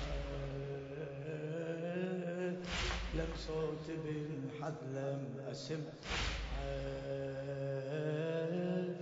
أم والبنين تعنته وأنا ركضيت وي صيحته جاوب دليلي لا تصد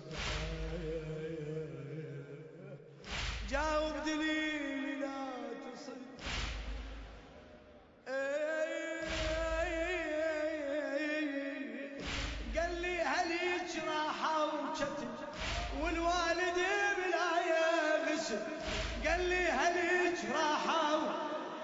والوالد بلا يغسل مرمي ولا واحد يشج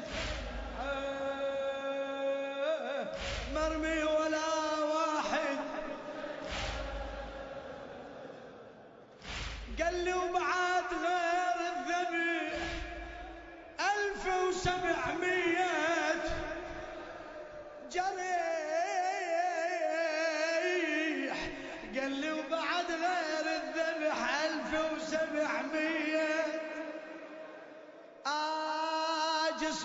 توزع من الجمعة اي جسمه توزع من الجمعة جمعة جمعة. ما شفنا غيره مجتول عار وتسح قلخ. ما شفنا غيره مجتول عار وتسح الخيول وينادي من يرويني وينادي من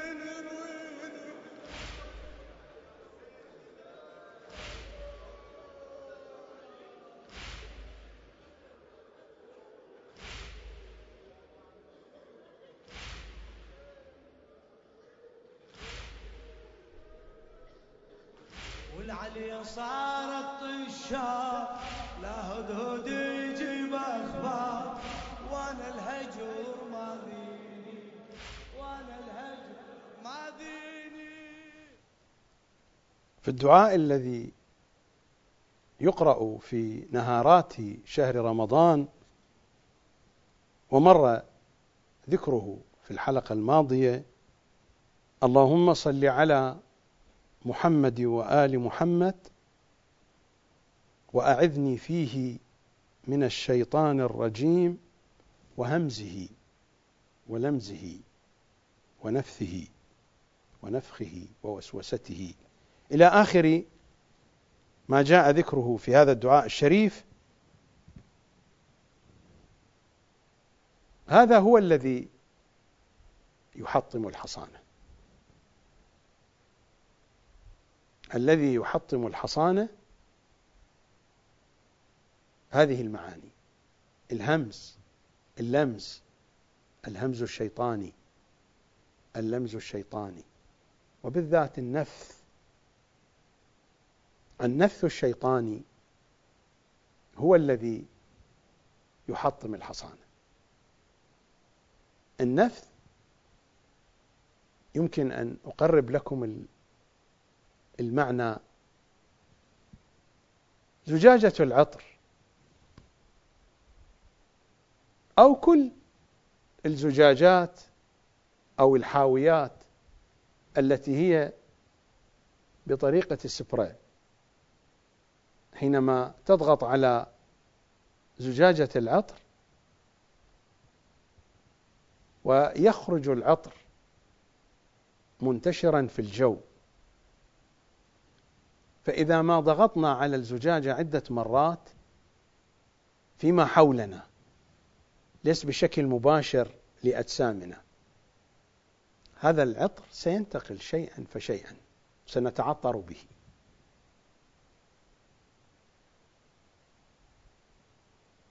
هذه عملية نفث. الشيطان يستعمل هذا الأسلوب خصوصا مع الأشخاص المهمين. ونحن هنا نتحدث عن أشخاص مهمين عن أناس يوالون أهل البيت يخدمون أهل البيت ينفذون برامج ومأموريات من أهل البيت صلوات الله وسلامه عليهم أجمعين. المفترض هذا. الشيطان يستعمل معهم أسلوب النفث أسلوب النفث الشيطاني يأتي عبر أناس عبر وسائط شيطان يوسوس ينفخ في آخرين بشكل مباشر وأولئك الآخرون هم ينفثون يوصلون هذا الأمر. مثلا بطانة الزعماء بطانة العلماء. للعلماء بطانة. للرؤساء والسلاطين بطانة للمراجع والفقهاء بطانة. الشيطان يتحرك على هذه البطانة ينفخ فيها يوسوس لها وهي بدورها تنفث حول هذا الزعيم حول هذا المرجع حول هذا القائد حول هذا السياسي حول هذا المتصدي لأي أمر من الأمور. ونحن نتحدث عن عقيدتنا.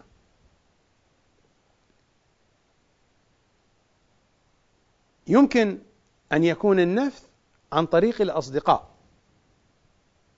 يمكن أن يكون النفث عن طريق الأسرة وبالذات عن طريق الزوجة. للزوجة قدرة على النفث خصوصا إذا كان لها تأثير على زوجها. ومن هنا عبر عن النساء بأنها مصائد إبليس. لهذه الجهة لا بشكل عام وحتى الرجال هم مصائد إبليس. لا يتصور بأن الأحاديث التي تحدثت عن النساء بأنها مصائد إبليس يعني أن الرجال أفضل. هذا الكلام ليس فيه قضية مفاضلة بين الرجال والنساء وإنما الحديث عن جهة من الجهات. كما أن الشيطان يخترق النساء يخترق الرجال أيضا على حد سواء. والدليل على ذلك التكليف على حد سواء. لو لم يكن اختراق الشيطان للنساء والرجال على حد سواء لما كان التكليف على حد سواء. ولما كان الحساب والعقوبة في الآخرة على حد سواء. فليس من المنطقي أن تكون النساء مخترقة من قبل إبليس بنحو أكبر من الرجال هكذا خلقنا أو هكذا هن هكذا طبيعتهن والتكليف واحد والعقوبة والحساب واحد. لا يمكن ذلك. التكليف واحد بين الرجال والنساء والعقوبة واحدة. الحساب واحد. فإذا عملية الاختراق واحدة أيضا. فما يقال في الأحاديث من أن النساء مصائد إبليس ناظرة إلى جهات معينة إلى حيثيات معينة. تبينها أحاديث أخرى.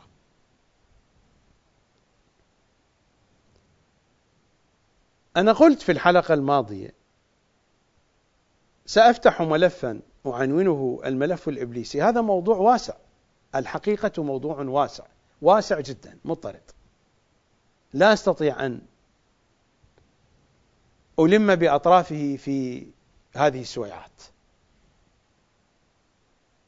أذهب إلى تفسير إمامنا العسكري الذي يضعفه علماؤنا ومراجعنا وأنتم تلاحظون دائما أعود إلى هذا التفسير لأنه يشتمل على أمهات الحقائق.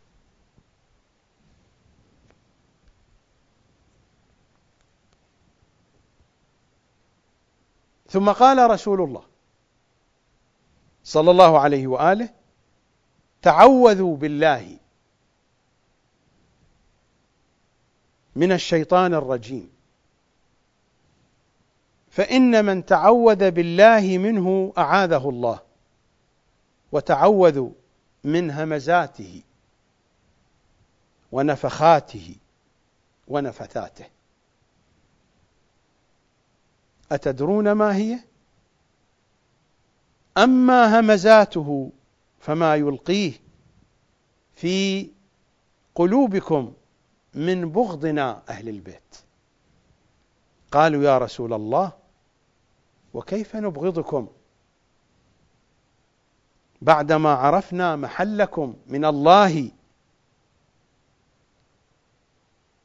ومنزلتكم.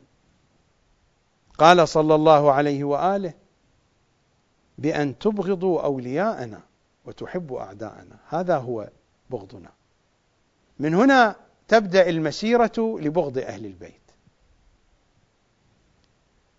فإن الشيطان لا يأتي لشيعة أهل البيت يبغضهم بأهل البيت وإنما يبغضهم بأولياء أهل البيت. وشيئا فشيئا سيتحول الإيمان من إيمان مستقر إلى إيمان مستودع. يسلب عند الموت. ما ورد في الأدعية اللهم إني أعوذ بك من العديلة عند الموت. ما المراد من العديلة؟ أنه يعدل عن عقيدته يعدل عن دينه. اللهم إني أعوذ بك من العديلة عند الموت. أن تعدل عن أهل البيت. العديلة هنا العدول عن أهل البيت. البداية من أين؟ أن يبغض أولياءه أتدرون ما هي؟ الهمزات والنفثات والنفخات. أما همزاته فما يلقيه في قلوبكم من بغضنا أهل البيت. قالوا يا رسول الله وكيف نبغضكم بعدما عرفنا محلكم من الله ومنزلتكم. قال صلى الله عليه وآله بأن تبغضوا أولياءنا وتحبوا أعداءنا. البوابه من هنا. بأن تبغضوا المختار وأمثال المختار. بأن تبغضوا أولياءنا وتحبوا أعداءنا. فاستعيذوا بالله من محبة أعدائنا. وعداوة أوليائنا. فتعاذوا من بغضنا وعداوتنا. فاستعيذوا بالله من محبة أعدائنا وعداوة أوليائنا. فتعاذوا من بغضنا وعداوتنا. فإن من أحب أعداءنا فقد عادانا. ونحن منه براء. والله عز وجل منه بريء. إلى آخر الكلام.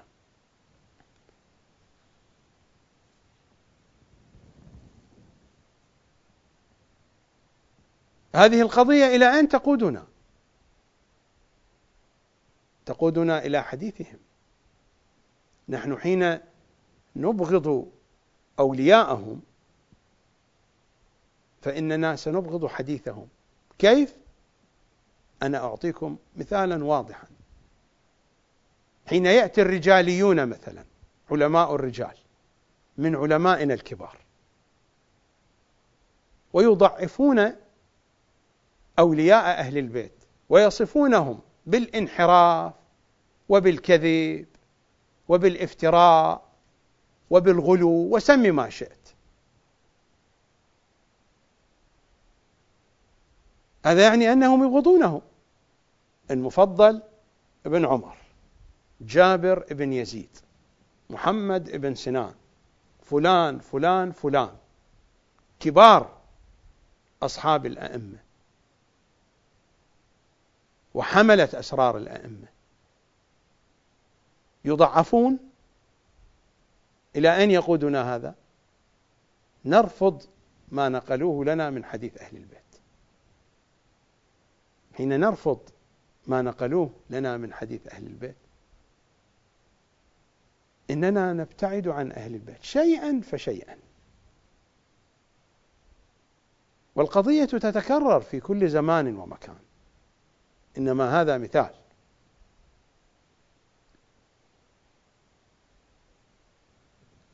الذي يحطم الحصانة هو هذا النفس. تشكيك بأولياء أهل البيت والتشكيك له طرق كثيرة. وسائل التشكيك لها طرق كثيرة. تشكيك بأولياء أهل البيت ثم بغض أولياء أهل البيت ثم بعد ذلك التشكيك بحديث أهل البيت وبغض حديث أهل البيت وشيئا فشيئا. لا تكون هناك علاقة متينة مع أهل البيت. سيتحول أهل البيت إلى قادة قادة للأمة. يشابهون القادة الشرك الموجودين يعني.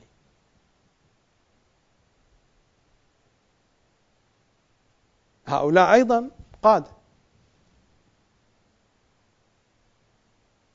فيكون أهل البيت قادة للأمة. ولكن بدرجة ما أفضل من قادتنا الأجلاء. ويصبح أهل البيت رواة حديث علماء ينقلون الحديث عن النبي. لكنهم أخيار فضلاء.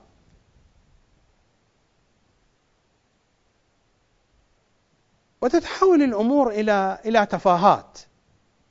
كما هو الحاصل كما هو الواقع الموجود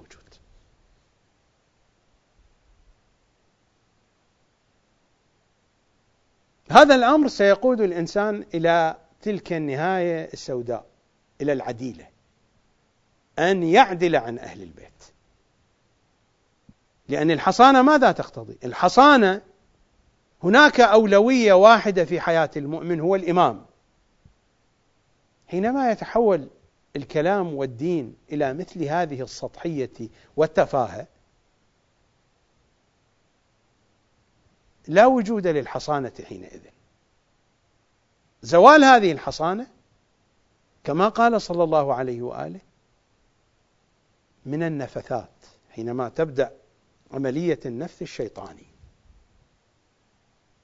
وكما قلت النفث الشيطاني يكون حول الإنسان ثم يخترق الإنسان. وشيئا فشيئا تتآكل العقيدة الحقة. وإذا ما تآكلت العقيدة الحقة تسقط الأولوية. تدخل هنا أولويات أخرى في الحياة. يجد الإنسان لها ألف مبرر ومبرر. وكما قلت أنا أتحدث مع مجموعة قليلة. لا شأن لي بالآخرين الذين لا يعبؤون بمثل هذا الكلام. أكثر الناس لا تجد لهذا الكلام قيمة أو أهمية. أكثر الناس وأتحدث عن أكثر الناس من الشيعة المتدينين. لا شأن لي بغير الشيعة المتدينين. أتحدث عن الشيعة المتدينين. أتحدث عن المؤسسة الدينية مثلا. هذا الحديث في سوق المؤسسة الدينية حديث ضلال. هذا الحديث ما هو بحديث هدى؟ هذا حديث ضلال. كما يقولون إنه يصب في خدمة المشروع الصهيوني. فهذا حديث يصب في خدمة المشروع الصهيوني. أنا أتحدث مع هؤلاء الذين يريدون أن يخدموا المشروع الصهيوني. أتحدث مع هؤلاء. هذا هو حديث أهل البيت. الأولوية فقط الإمام المعصوم. يعني الحجة ابن الحسن. فقط هذه الأولوية. نحن قادرون على ذلك. الرواية في تحف العقول.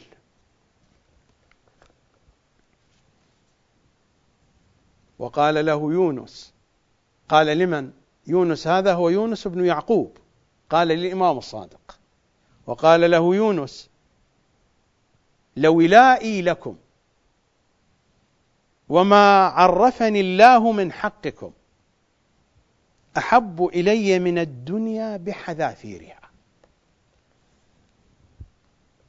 يونس ابن يعقوب يقول للامام الصادق لولائي لكم وما عرفني الله من حقكم احب الي من الدنيا بحذافيرها.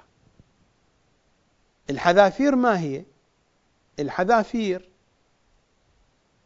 تعني أطراف الأصابع التي تقاس تقلم يعني حتى أطراف أصابع الدنيا هذه التي تقاس بكلها من أولها إلى آخرها. هذه هي الحذافير. لولائي لكم يقول للإمام الصادق يونس لولائي لكم. وما عرفني الله من حقكم. أحب إلي من الدنيا بحذافيرها. هو هذا المعنى متحقق عندنا؟ ليس متحققا فعلا هل أن ولاء الأئمة وأن حق الأئمة أحب إلينا من الدنيا بحذافيرها؟ لا باللقلقة اللسانية أنا أتحدث عن الحقائق. لا باللقلقة اللسانية ولا بالعاطفة العابرة. حينما يكون الإنسان مطمئنا سالما غنيا معافى أنا أتحدث عن الحقائق القلبية في حال يكون الإنسان في ضيق في حال الاطمئنان والأمان. لطالما اتكأوا وقالوا نحن شيعة علي على الأرائك كما يقول إمامنا السجاد. الآن أنا في ظرف مريح والناس تسمعني في كل مكان. أستطيع أن أقول ما أقول. لكن في حال الشدائد في حال الضيق هل هذا الذي أقوله الآن أقوله هناك؟ وهل هذا الذي يتلفظ به لساني يعيشه قلبي حقيقة؟ هذه القضية تخصني وتخصكم تخص الجميع. يونس يقول للإمام لولائي لكم وما عرفني الله من حقكم أحب إلي من الدنيا بحذافيرها.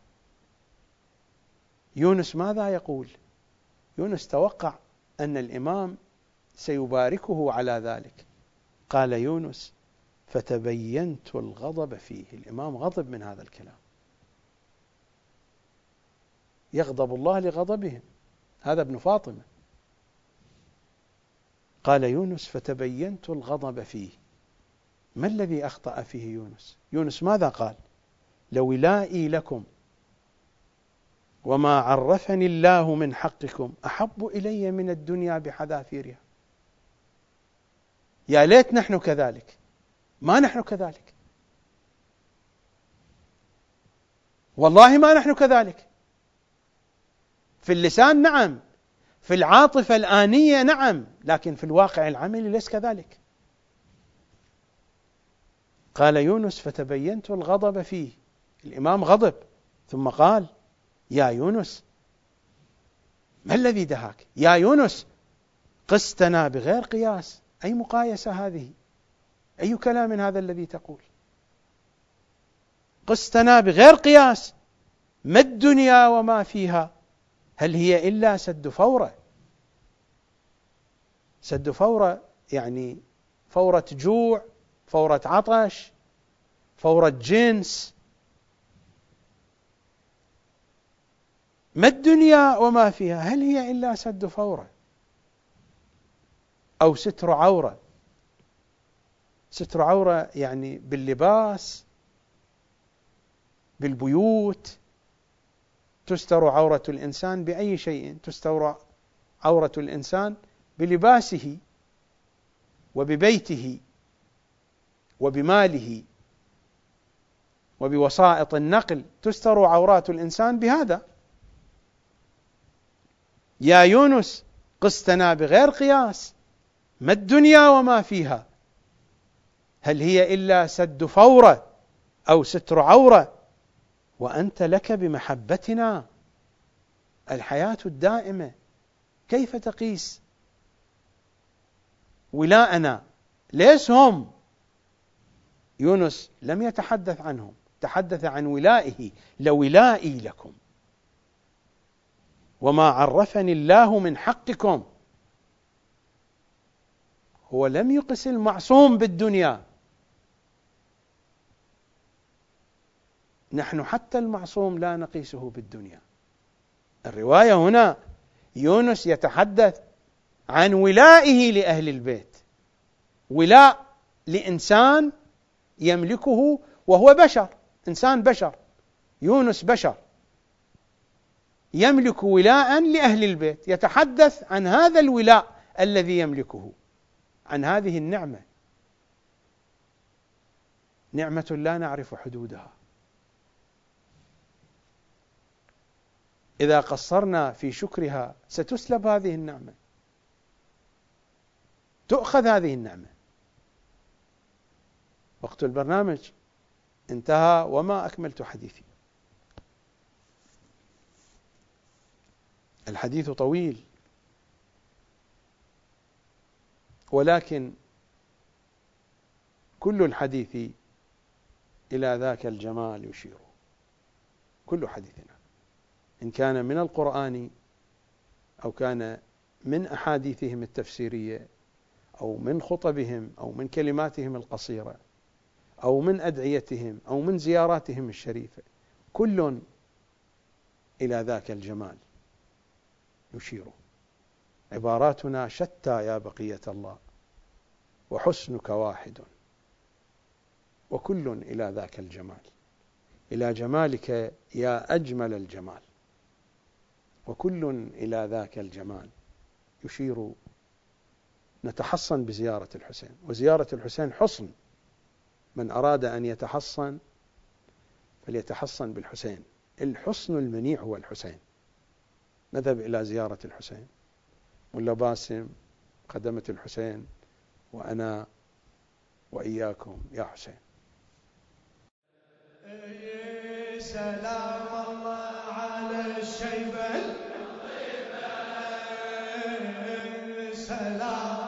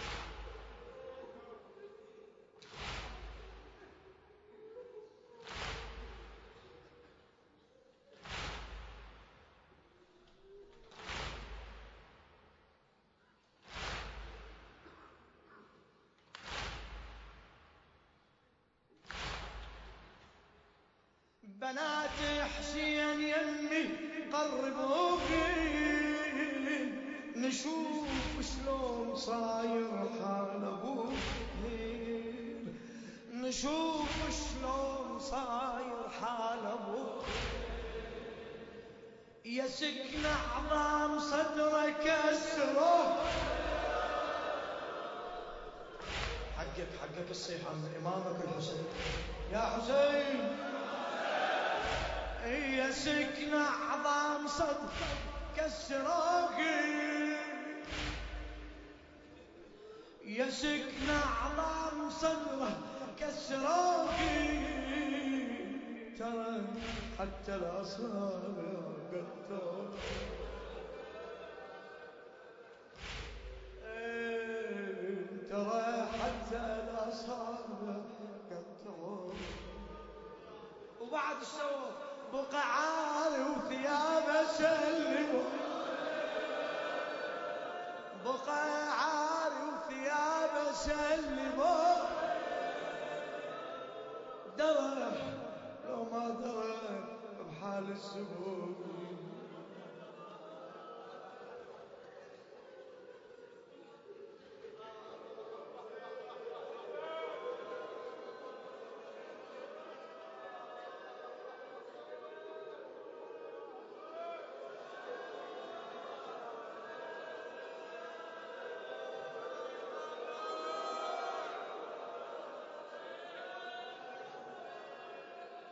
سلام الله على كبدة تقطع. ما شاء الله. بارك الله بيك سلام الله على كبدة تقطع.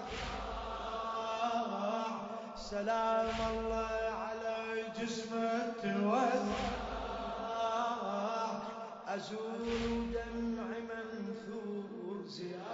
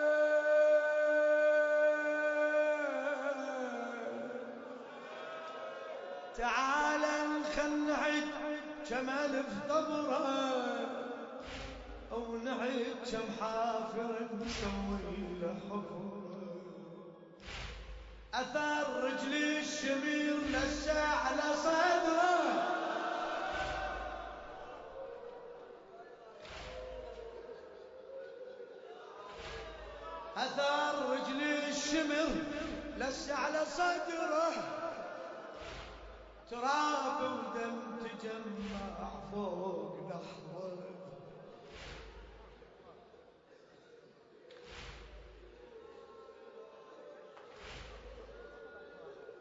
تراب ودم تجمع فوق نحره. يا سكنة والديك حيرني أمره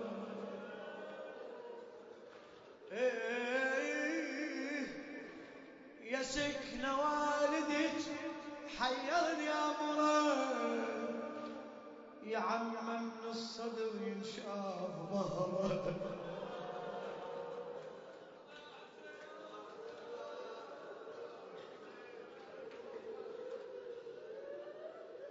يا عم الصدر ينشاف ظهره. سلام الله على التسعة أصاب سلام الله على التسعة. سلام الله على الخنصر الضايع سلام الله على الخنصر الضايع زرت خنصر المبتور زيارة يوم عاشور. زرت خنصر المبتور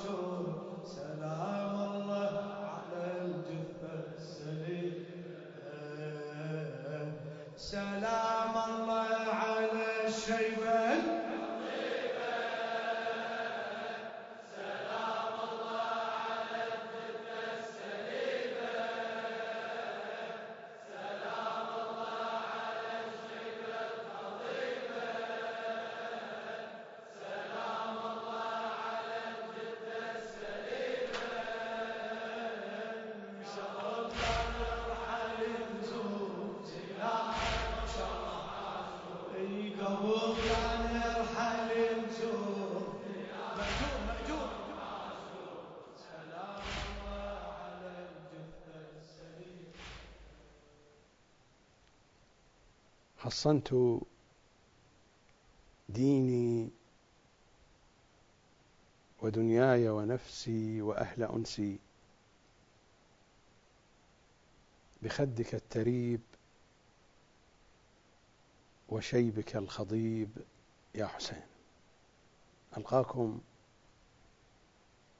في الحلقة القادمة. يوم غد يوم الجمعة وبرنامجنا زهرائيون. الحلقة القادمة من برنامج الثائر الحسيني الوفي. يوم السبت إن شاء الله تعالى ألقاكم على مودة مهجة الحسين وقلب الحسين الحجة بن الحسن. إمام زماننا صلوات الله وسلامه عليه. سلام على نحرك الدامي يا حسين في أمان الله.